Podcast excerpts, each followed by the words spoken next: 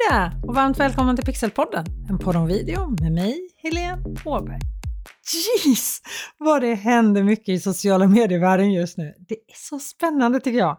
Frustrerande tycker en del, möjligheter tycker andra. I det här avsnittet kommer det handla en del om den där ökända algoritmen som hjälper och skälper oss.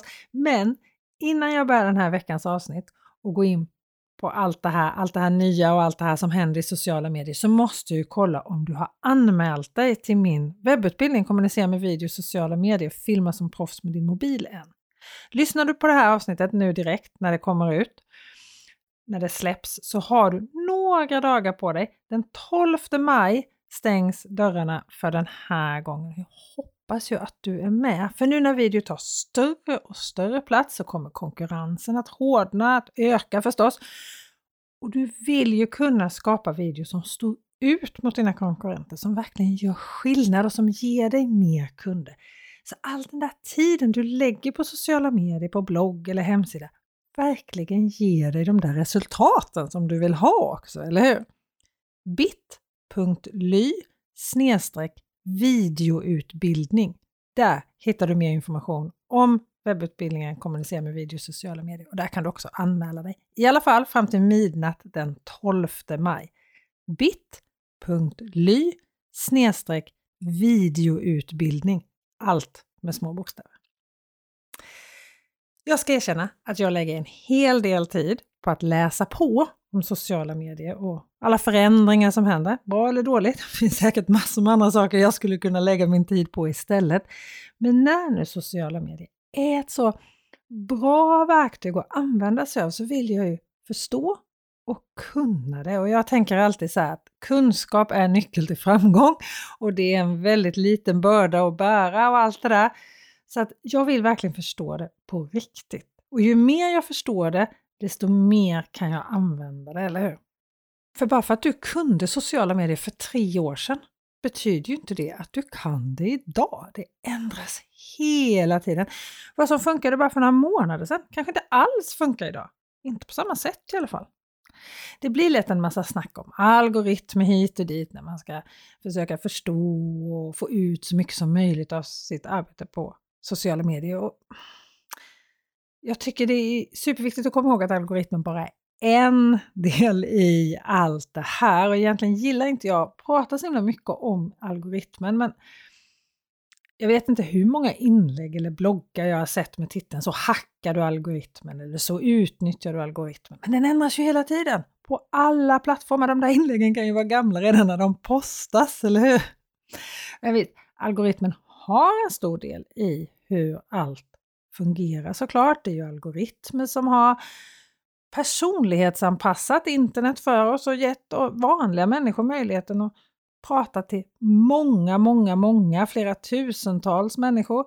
Det har skapat nya affärsmöjligheter och det har, alltså den här algoritmen har ju hjälpt och stjälpt oss väldigt, väldigt mycket, men framförallt hjälpt oss både som kreatör och som användare, alltså som målgrupp av sociala medier också.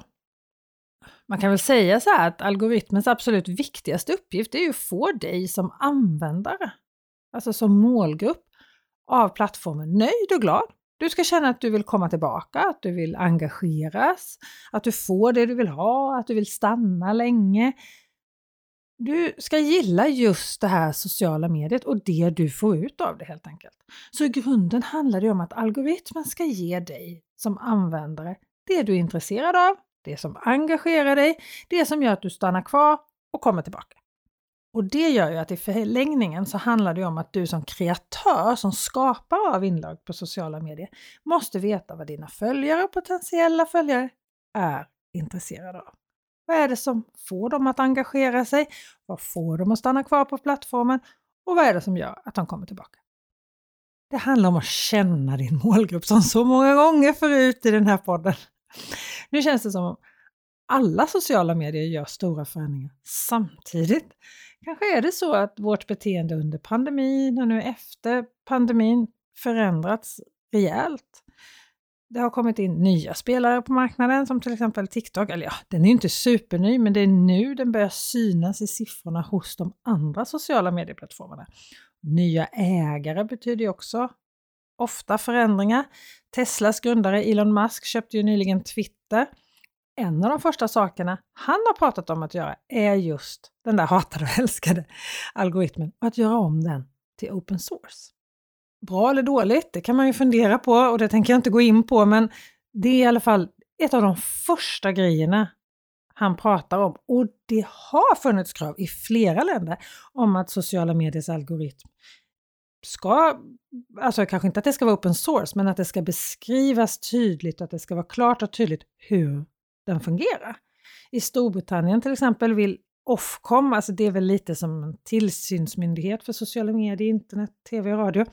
De vill ställa krav på att sociala medieplattformar ska offentliggöra sina algoritmer och hur de fungerar. Och både i EUs Digital Service Act och amerikanska Democratic Lawmakers har försökt sätta press på plattformarna att de ska bli mer transparenta. Så vem vet, de här inläggen med hemligheten du inte visste om algoritmen kanske snart är ett minne blott. Men där är vi inte riktigt än, även om det kommer mer och mer information direkt från plattformarna själva. Till exempel har Instagram själva bekräftat att antalet interaktioner under de första 30 minuterna efter du postat inlägg, som har varit så avgörande tidigare, inte avgör hur ett inlägg rankas längre. Då blir det ju genast inte lika viktigt att posta just när dina användare är som mest aktiva, eller hur? Men med det sagt så måste jag ställa en fråga till dig. Är du morgonpigg? Om du är det, grattis! Jag är det inte. Men ska du posta inlägg för bra spridning, då är det morgonpiggt som gäller. Alltså vad tycker vi sjusovare om det här egentligen? Företaget Later de gjorde en undersökning där de gick igenom 35 miljoner inlägg på Instagram för att se vilka som fick mest spridning. Svaret? De som postades klockan sex på morgonen. De blev till och med förvånade själva på Later. Tidigare har Later tryckt jättemycket på att du ska posta när dina användare är aktiva. Men då med Instagrams förändring av den här algoritmen om att de första 30 minuterna inte längre är lika viktiga, då ändras ju det här såklart. Och det Leite också såg i sin undersökning var att det fanns en hel del lokala skillnader. Till exempel så var den bästa tiden för Västeuropa, lite mer human tycker jag då, den var 18 till 20 och för östra Europa 5 till 7 på morgonen. Nu är det bara så att jag skulle ju säga då så här, först när jag läste det här så tänkte jag så här, ah, Västeuropa, det är ju Sverige det. Men på Leites karta, där de då har delat Västeuropa och Östeuropa, där går strecket mellan västra Europa och östra Europa mitt igenom Sverige. De drar linjen i sin karta mellan östra och västra Europa, så mitt i Sverige. Så göteborgare, er bästa tid att posta era inlägg för att få störst spridning på Instagram är 18 till 20 på kvällen. Vi stockholmare, vi får ställa klockan. Här är det 05 till 07 som gäller. Kanske är dags att flytta till Göteborg ändå. Nej, det gäller ju förstås att inte ta det här så bokstavligt. Men det är ju intressant ändå för oss som jobbar mycket med sociala medier, eller hur? För att lägga upp ett inlägg tidigt på morgonen, då drar du ju fördelen av att det är färre som postar då. De allra, allra flesta som postar inlägg gör nämligen det på förmiddagen mellan sådär 9 och fram till lunch.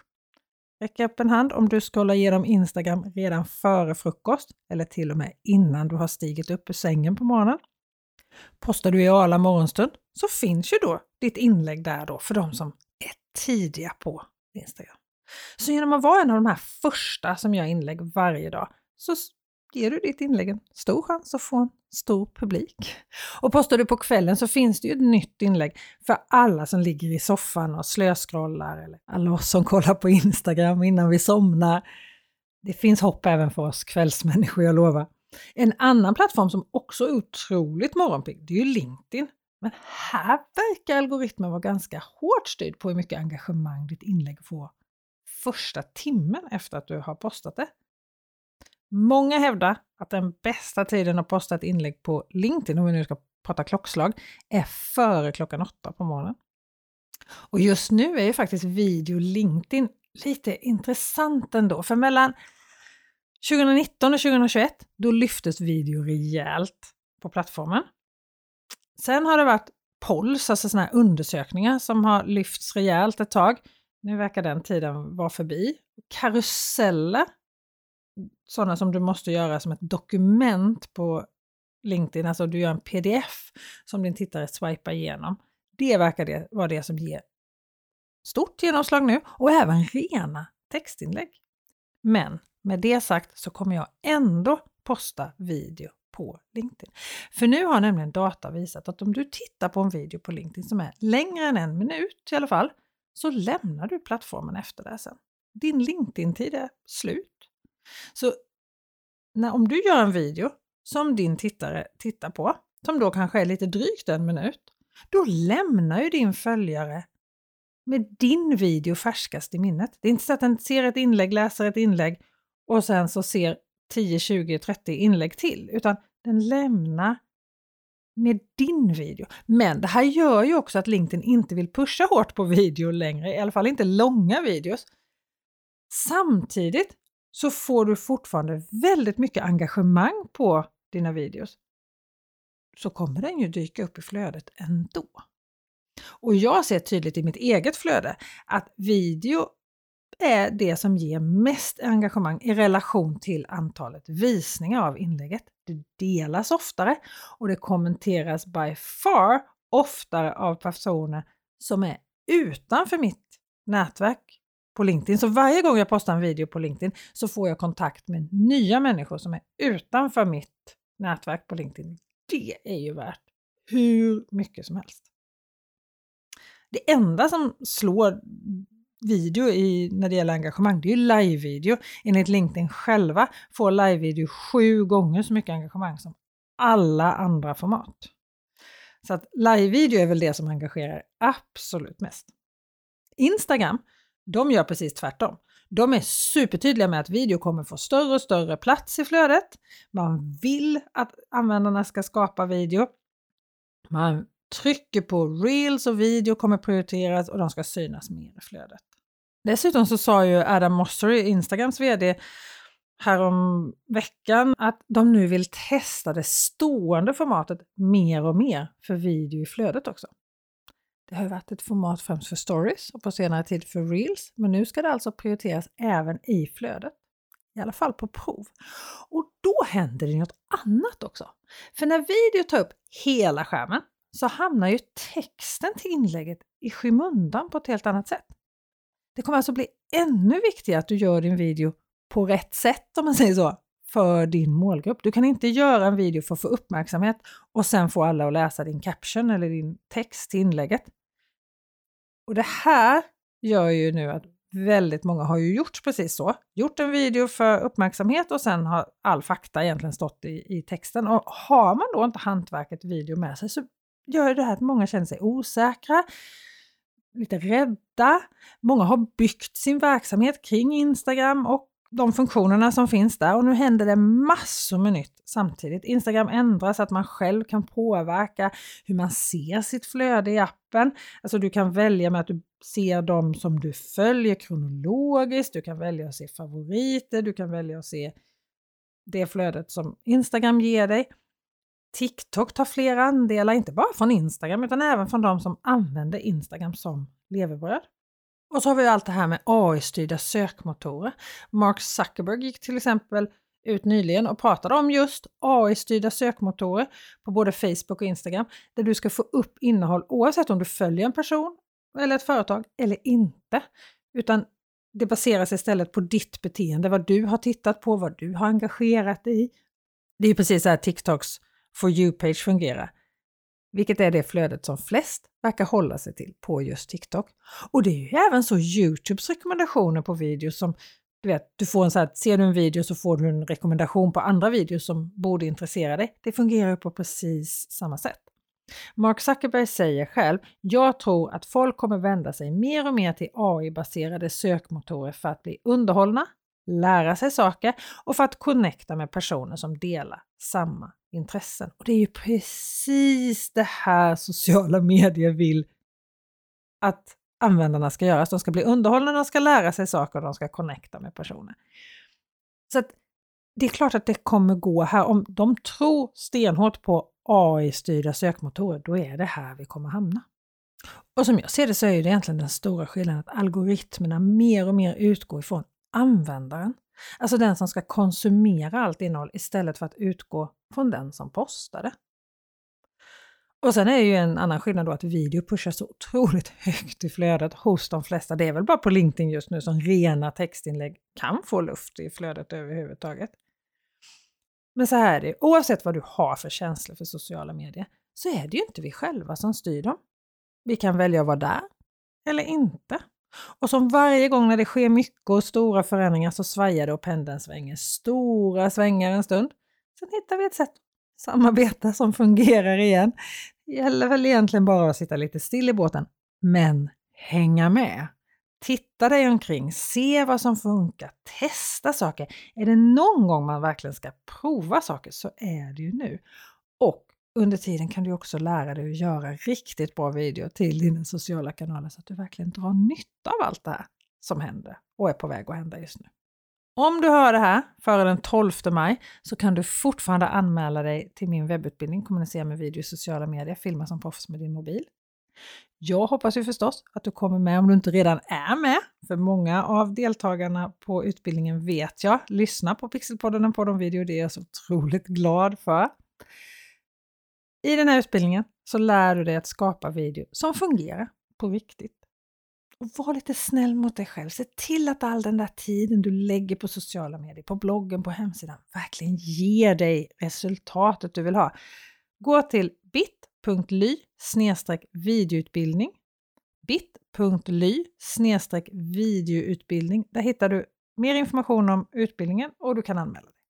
Vänta inte för den 12 maj vid midnatt, då stänger dörrarna. bit.ly videoutbildning alltså. Allt med små bokstäver. Hoppas att vi ses i utbildningsportalen. Och har du några frågor, skicka ett DM på Instagram, Stockholm Pixelhouse heter jag där, eller till Helene Åberg på LinkedIn, för visst är vi connectade där. Om inte, skicka en kontaktförfrågan nu direkt. Okej. Okay. Nästa vecka är Pixelpodden en podd om video tillbaka. Vi hörs då. Hejdå!